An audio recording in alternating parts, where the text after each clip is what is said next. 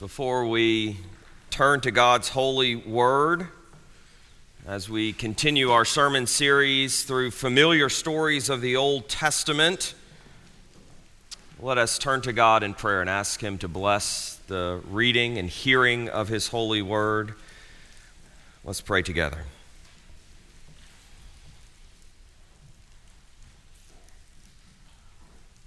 Heavenly Father, we come to you now, seeking that you would reveal yourself to us through this, your holy word. And Lord, may the words of my mouth and the meditations of all of our hearts be acceptable in your sight. For we pray this in the mighty name of Jesus. Amen. This morning we are in Genesis chapter 11, verses 1 through 9. You will recognize this story. It is the story that we refer to as the Tower of Babel. Hear now the word of the Lord. It is written. Now the whole earth had one language and the same words. And as people migrated from the east, they found a plain in the land of Shinar and settled there. And they said to one another, Come, let us make bricks and burn them thoroughly. And they had brick for stone and bitumen for mortar. And then they said, Come, let us build ourselves a city and a tower with its top in the heavens, and let us make a name for ourselves lest we be dispersed over the face of the whole earth. And the Lord came down to see the city and the tower which the children of man had built. And the Lord said, Behold, they are one people, and they have all one language, and this is only the beginning of what they will do. And nothing that they propose will to do will now be impossible for them. Come, let us go down, and there confuse their language so that they may not understand one another's speech. So the Lord dispersed them from there over the face of all the earth, and they left off building the city. Therefore, its name was called Babel, because there the Lord confused the language of all the earth. And from there, the Lord dispersed them over the face of all the earth. The grass withers and the flower fades, but the word of the Lord endures forever. Thanks be to God. Amen. One would hope that humanity would seek to live in a way more pleasing to God following the flood. Uh, Pastor John laid out for us last Sunday how the flood was a demonstration of God's just judgment against human sinfulness. It was God's wrath poured out on the wickedness of men. But if we were to continue on with the text, with what happens immediately following the flood account, then we would quickly see the fallenness of man persisted after the flood. Before we even get to the end of the ninth chapter of Genesis, seemingly before the rainbow had even faded from the sky, we get this strange and unexpected story of Noah becoming drunk and passing out with no clothes on in his tent. And one of his sons, Ham, acting in a way that dishonors and humiliates his father. So, if we were hoping for a turning from sinful ways to back to relationship with the Lord in this new post flood creation, then we will very quickly be disappointed because what we actually get is another fall story. And if we're paying attention, then we will find some similarities between this fall and the first fall from Genesis 3. We find Noah partaking of the fruit of his garden and finding himself naked. Uh, one son, like the serpent, takes advantage of his father, while the other two sons, like God, seek to cover his nakedness.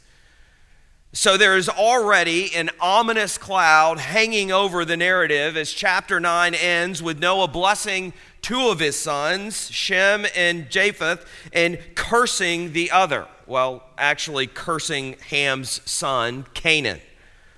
It's setting us up for what is to come with more sin and rebellion against God. Then we have what's known as the Table of Nations in Genesis chapter 10, which is basically a genealogy of the sons of Noah. So, really, really exciting stuff, right? I know that all of you get really enthused when you get to a long list of names in Scripture, right? In all seriousness, though, it, it, it is a chapter that we probably skip right over when we're reading through Genesis. But the list does reveal some really interesting things, especially in light of the end of chapter 9. So, for instance, when we look at the descendants of Ham, the cursed son, and the nations that come from them, then we find some names that we might recognize. If we know anything about the Bible, and particularly the Old Testament, then we know a little something about the Canaanites. And we've heard of some of these nations like the Jebusites and the Amorites. And we recognize some of these places like Nineveh and Sodom and Gomorrah. All of you, at least, will recognize those last two names. They are synonymous with human wickedness. And tucked in this list of names and nations is a little aside about Nimrod, the great grandson of Noah. His name means we shall rebel. He's described as a mighty man and a mighty hunter.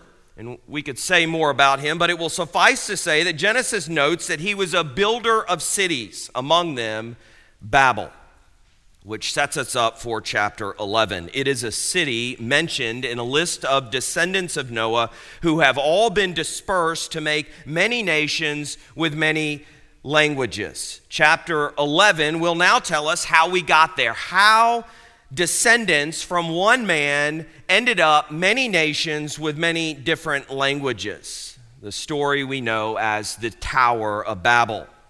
Perhaps as children, we heard this story and we thought that it was interesting. Perhaps as children, we even got a simple idea of what the story was about. It's about God scattering people because they were trying to build a tower to the heavens, they were trying to reach God, right?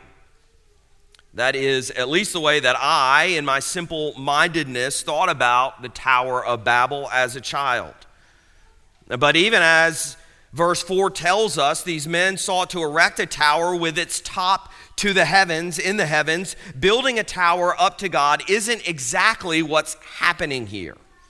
We have to interpret verse 4 in light of the, the nine verses of this chapter. And when we do that, we find that the passage is really about sinful human ambition, about humans in their pride trying to make themselves great apart from God.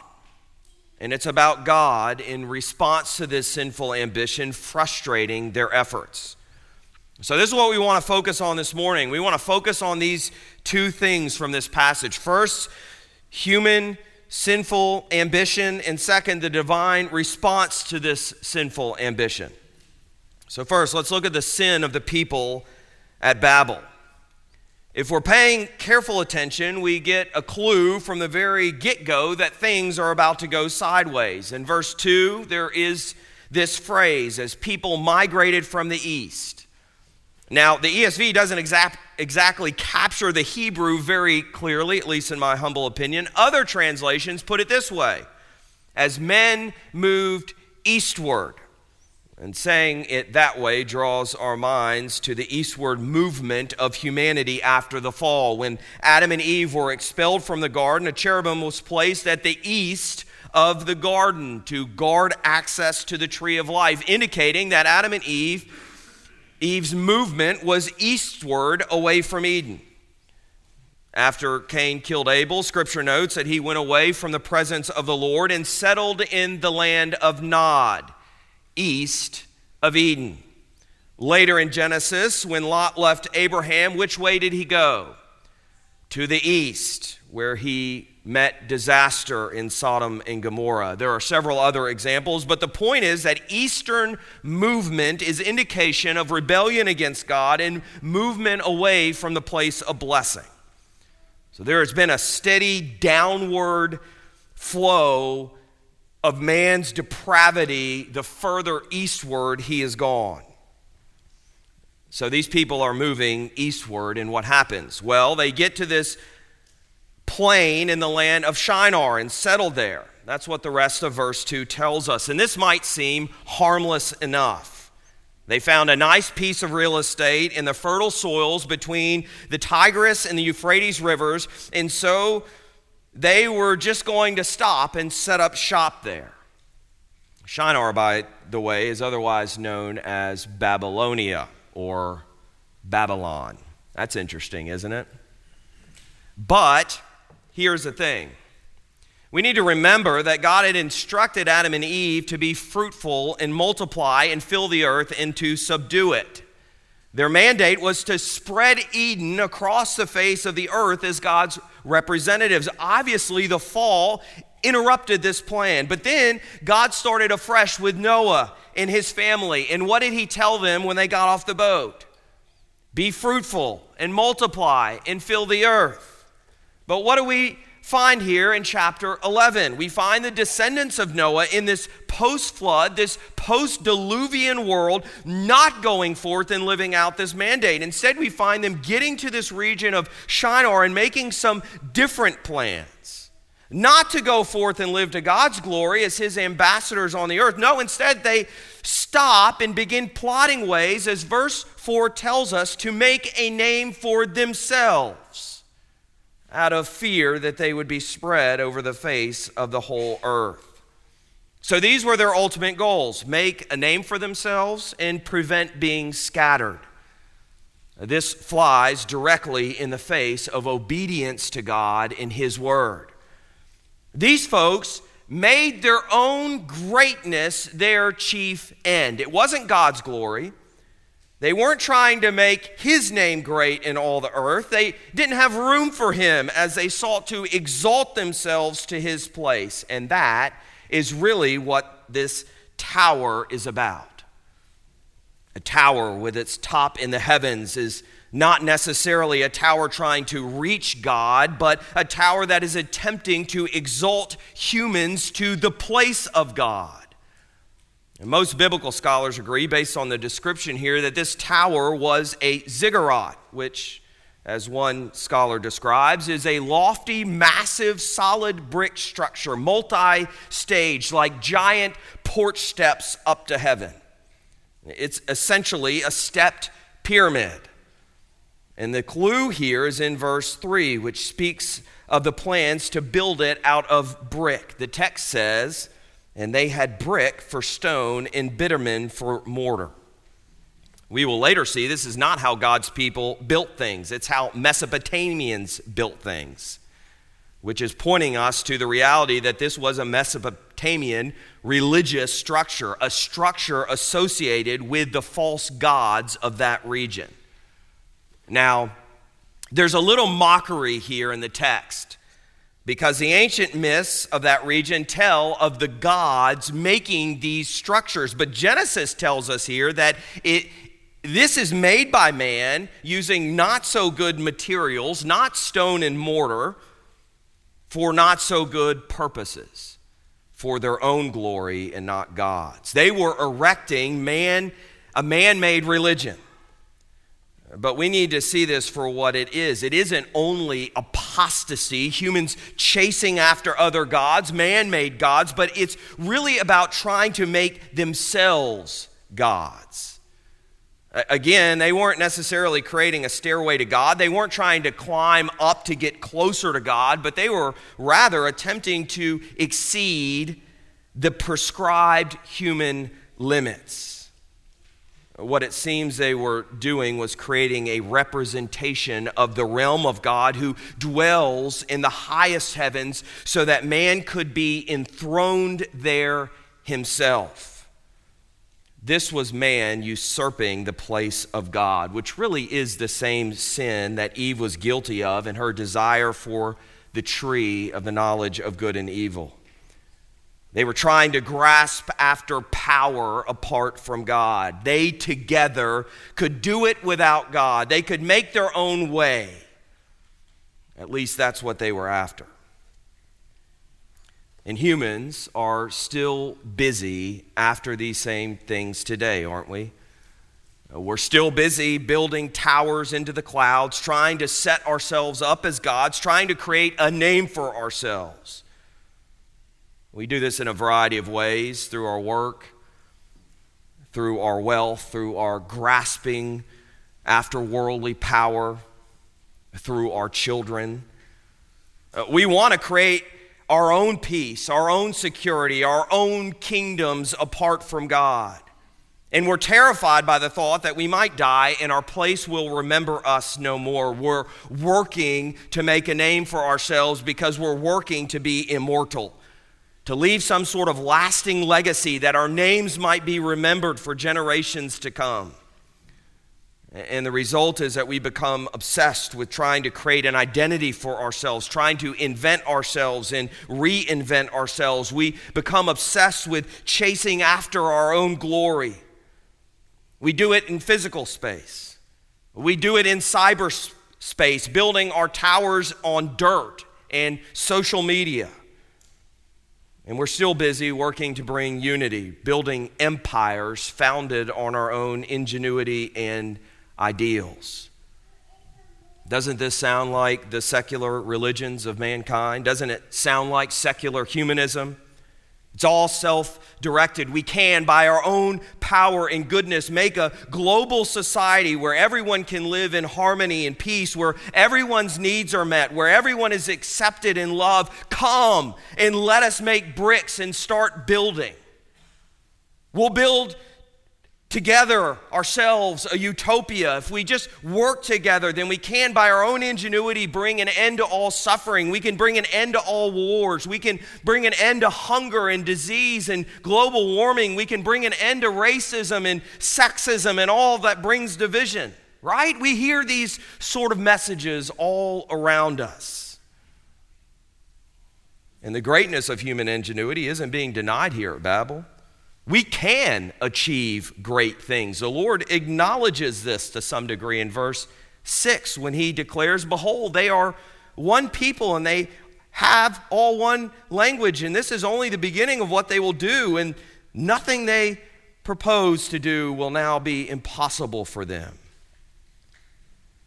There's a reason for that.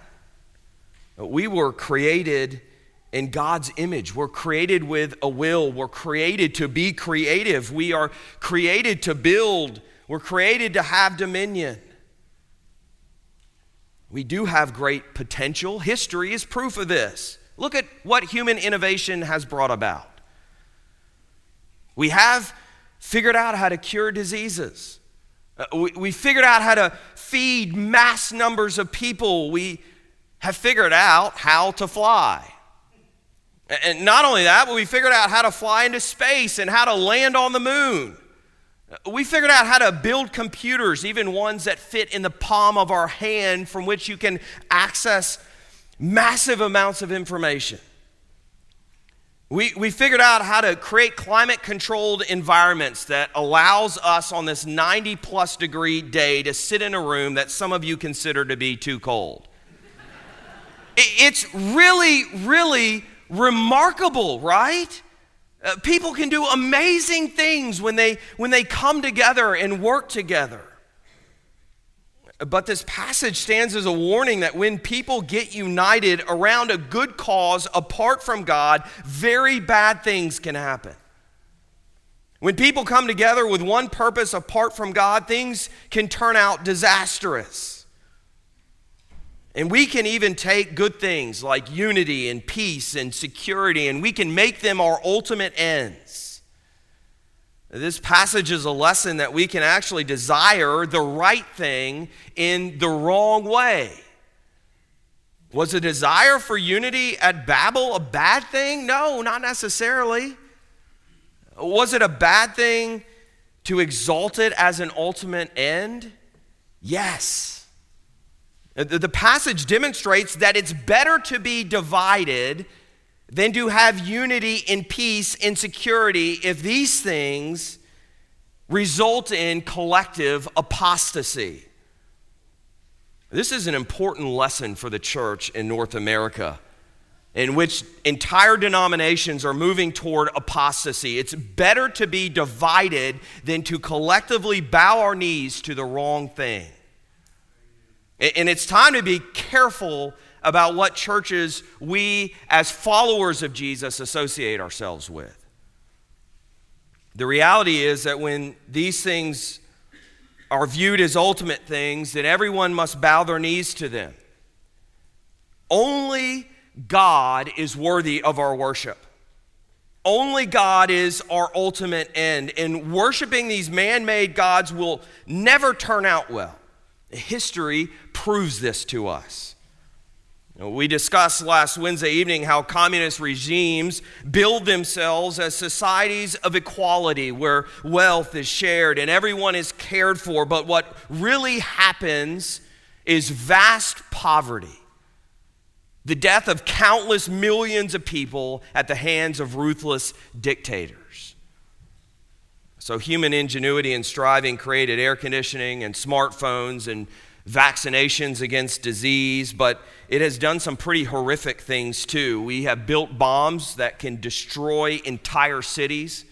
We've crafted diseases in labs capable of killing millions of people. We created chemicals that have caused enormous amounts of environmental pollution and have wiped out entire species of animals. We have built kingdoms that have terrorized their own people. And we're currently working on things like artificial intelligence, some of which might serve to benefit humanity, but some of which might lead to mass suffering and destruction. We should heed the warnings about these things. But isn't it all about making a name for ourselves? About setting ourselves up as gods, about trying to gain independence from God. This is about going into the clouds in our rebellion against God. We sought to make the perfect city, and we end up finding ourselves in Babylon, a name that was intended to mean the gateway of the gods. God here will give the city a truer name, Babel, which means confused. Here's what Revelation 18 says about the great city of man. Fallen, fallen is Babylon the Great. She has become a dwelling place for demons, a haunt for every unclean spirit, a haunt for every unclean bird, a haunt for every unclean and detestable beast. For all nations have drunk the wine of the passion of her sexual immorality, and the kings of the earth have committed immorality immorality with her, and the merchants of the earth have grown rich from the power of her luxurious living. Then I, this is John, heard another voice from heaven saying, Come out of her, my people, lest you take part in her sins, lest you share in her plagues, for her sins are heaped as high as heaven, and God has remembered her iniquities. Brick upon brick of sin and rebellion heaped up as high as heaven. Dearly beloved, Babylon is judged because she has, as Revelation 18 says, glorified herself.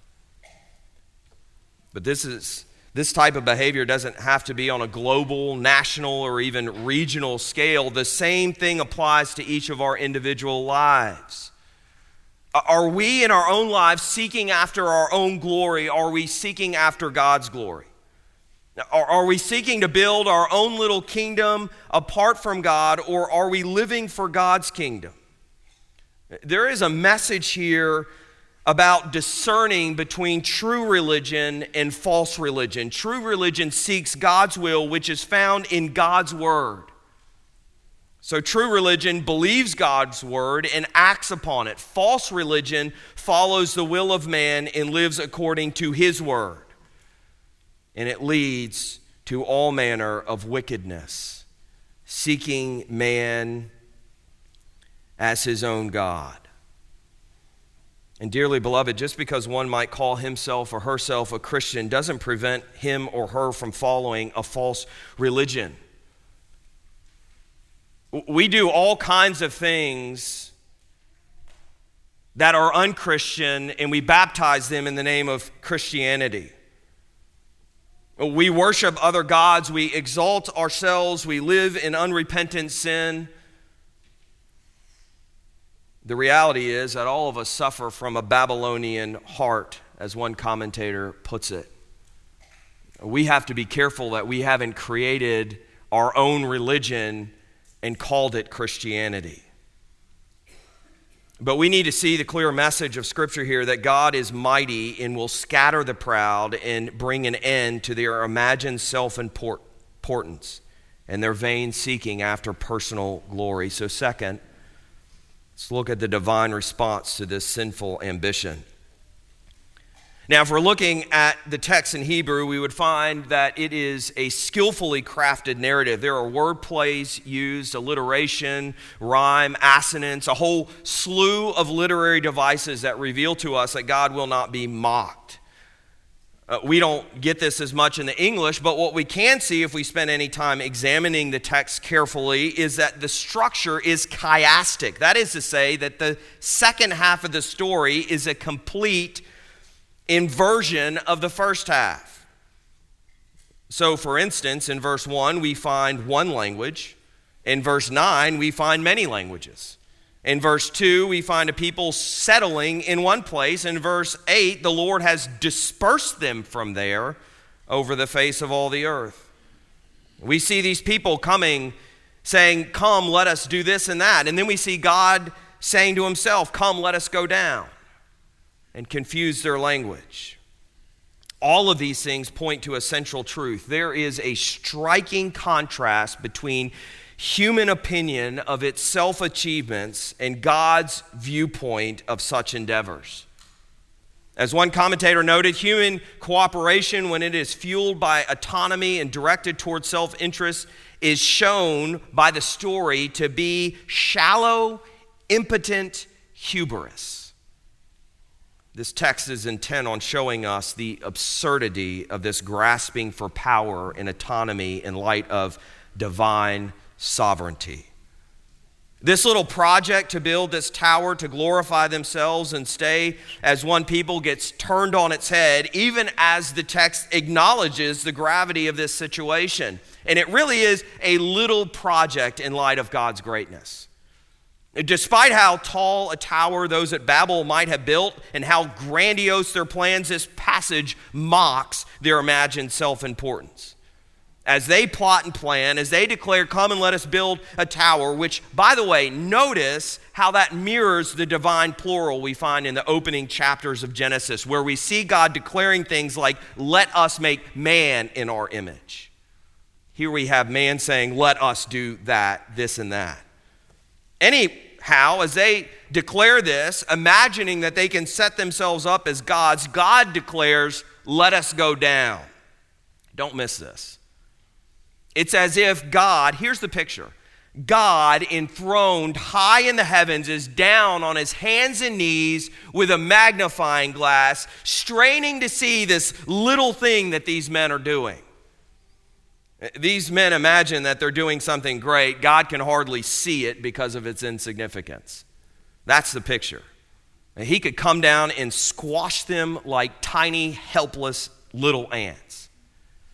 As one commentator so aptly puts it, the narrative's pennant for irony is nowhere any stronger than in this verse, whose sad message is told in an entertaining style. The necessary descent of God and the humanness of the enterprise that the men were building shows the escapade for what it was. Listen to this a tiny tower conceived by a puny plan and attempted by pint sized people. God's lofty viewpoint must be related to the previous reference to the tower's reach for the heavens where the divine abides. Psalm 2 is explicit about God's attitude towards such mortal schemes. The one enthroned in heaven laughs. the Lord scoffs at them. There, the rebuke regards the Gentile conspiracy to overthrow Israel's king. Here, the aspiration is more ambitious. God's tempered remarks only point up the childish character of their lark.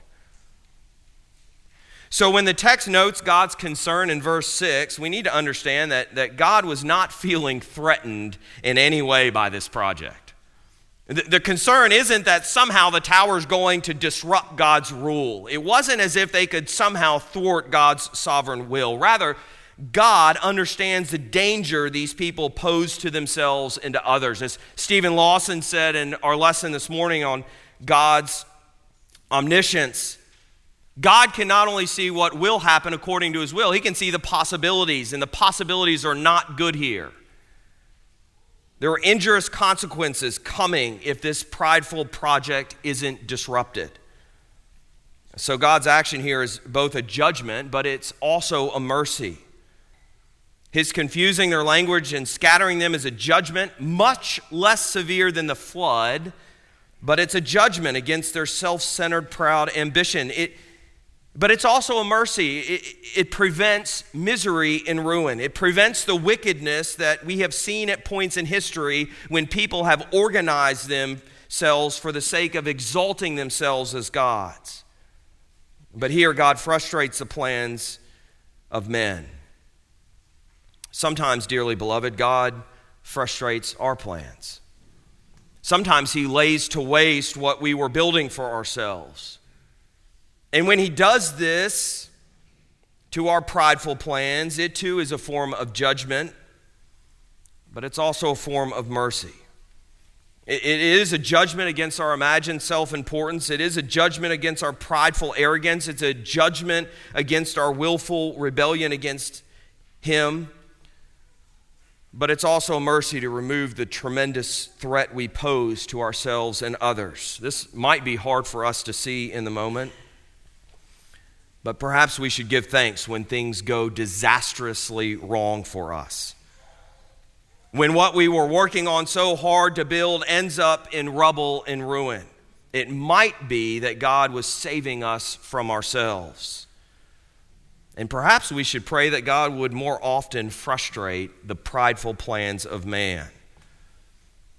But one thing that we don't want to miss here is that God's endgame isn't just to frustrate man. God isn't just in heaven laughing as he messes up human plans. Even as man's desire is to be great and to make a name for himself, even as man seeks unity for his own selfish ends because of how it might serve his purposes of power or security or whatever, God has a plan of redemption which will include giving people a name. Which will include bringing about unity across all the earth through that people. So, even as chapters 10 and 11 reveal that the nations have been scattered, God has a plan to ultimately bring true unity, godly unity, to create a city where He dwells and in, in which there is perfect peace and joy and righteousness, a city in which He alone is acknowledged and worshiped as the one true God. And we will see this working out this plan working out immediately in chapter 12 as God calls and creates a covenant with one man through whom a promise is given. A promise of one whose name would be made great, from whom would come a great nation, not because of his own ambition, but because of God's goodness and glory. And this people would be blessed by God to be a blessing to the whole world. This man who would be the father of this people would come from the line of who? Shem, which means name. And we will say more about this man and this covenant next Sunday. But as those looking back on the Tower of Babel in light of God's plan of redemption working its way out in the person of Jesus Christ, in his life, his death, and his resurrection, and his ascension, we should understand that God wasn't just about bringing unity. God is about reversing the curse of our sin, and in doing so, reversing events like Babel. Think about it what happens early in church history. the creation of the church itself. We have the coming of the Holy Spirit at Pentecost and what happens there. People have gathered from all over the, the world into Jerusalem, and the disciples are given the ability to speak to each in their own tongues. Confusion of tongues is lifted. People are able to understand one another as the gospel is proclaimed and as sinners are redeemed. And all those who place faith in Jesus Christ are given a wonderful gift. They're given the right to become children of God. They're given a strong name, the beloved of God. And it moves outward from there with the gospel going from the Jews to the Gentiles, in which God is gathering for himself a people from every nation, tribe, and tongue. Pentecost is the reversal of Babel. It shouldn't come as a shock, since who was it that came when the star appeared, announcing the birth of a longed for Messiah? It was the Magi, foreigners who traveled to bow before Jesus Christ men who had come from the east. But the ultimate end is to bring the peoples back together. And we're given a glorious vision of this in the book of the Revelation, in which we find people from every nation, people, and tongue, all gathered around the throne of God, crying out in one voice Salvation belongs to our God. Dearly beloved, Babylon will be destroyed. God had mercy to some degree on Babel. The only lasting city will be the New Jerusalem, which is made by God, come down from the heavens for all those who love the Lord and belong to Him, who have made their lives not about living for their own glory, but about exalting the name that is above every name the Lord Jesus Christ. So, how about you? Will you be a citizen of Babylon or will you be a citizen of the New Jerusalem? In the end, those are the only two options. There's, and there's only one way to be a citizen of Jerusalem by grace through faith in Jesus Christ. So, dearly beloved, the Tower of Babel is a message to us to flee from Babylon and to come to Christ, who is indeed our strong tower. Let us pray together. Heavenly Father, we pray that we would flee from all of our worldly ambitions, that we would flee from our pursuit of making our own name great. Lord, by your tender mercy, bring us to your Son. Give us a purpose for our lives to make his name great. Lord, may we feel the responsibility of taking his name to the ends of the earth, that all people might flee from Babylon. Come to him gather around your throne and with one voice cry out, Salvation belongs to our God. We pray this in the mighty name of Jesus Christ, our Lord and Savior. Amen. In response to the gospel of Jesus Christ, let us now stand and affirm what we believe using the Apostles' Creed. Christian, in whom do you believe?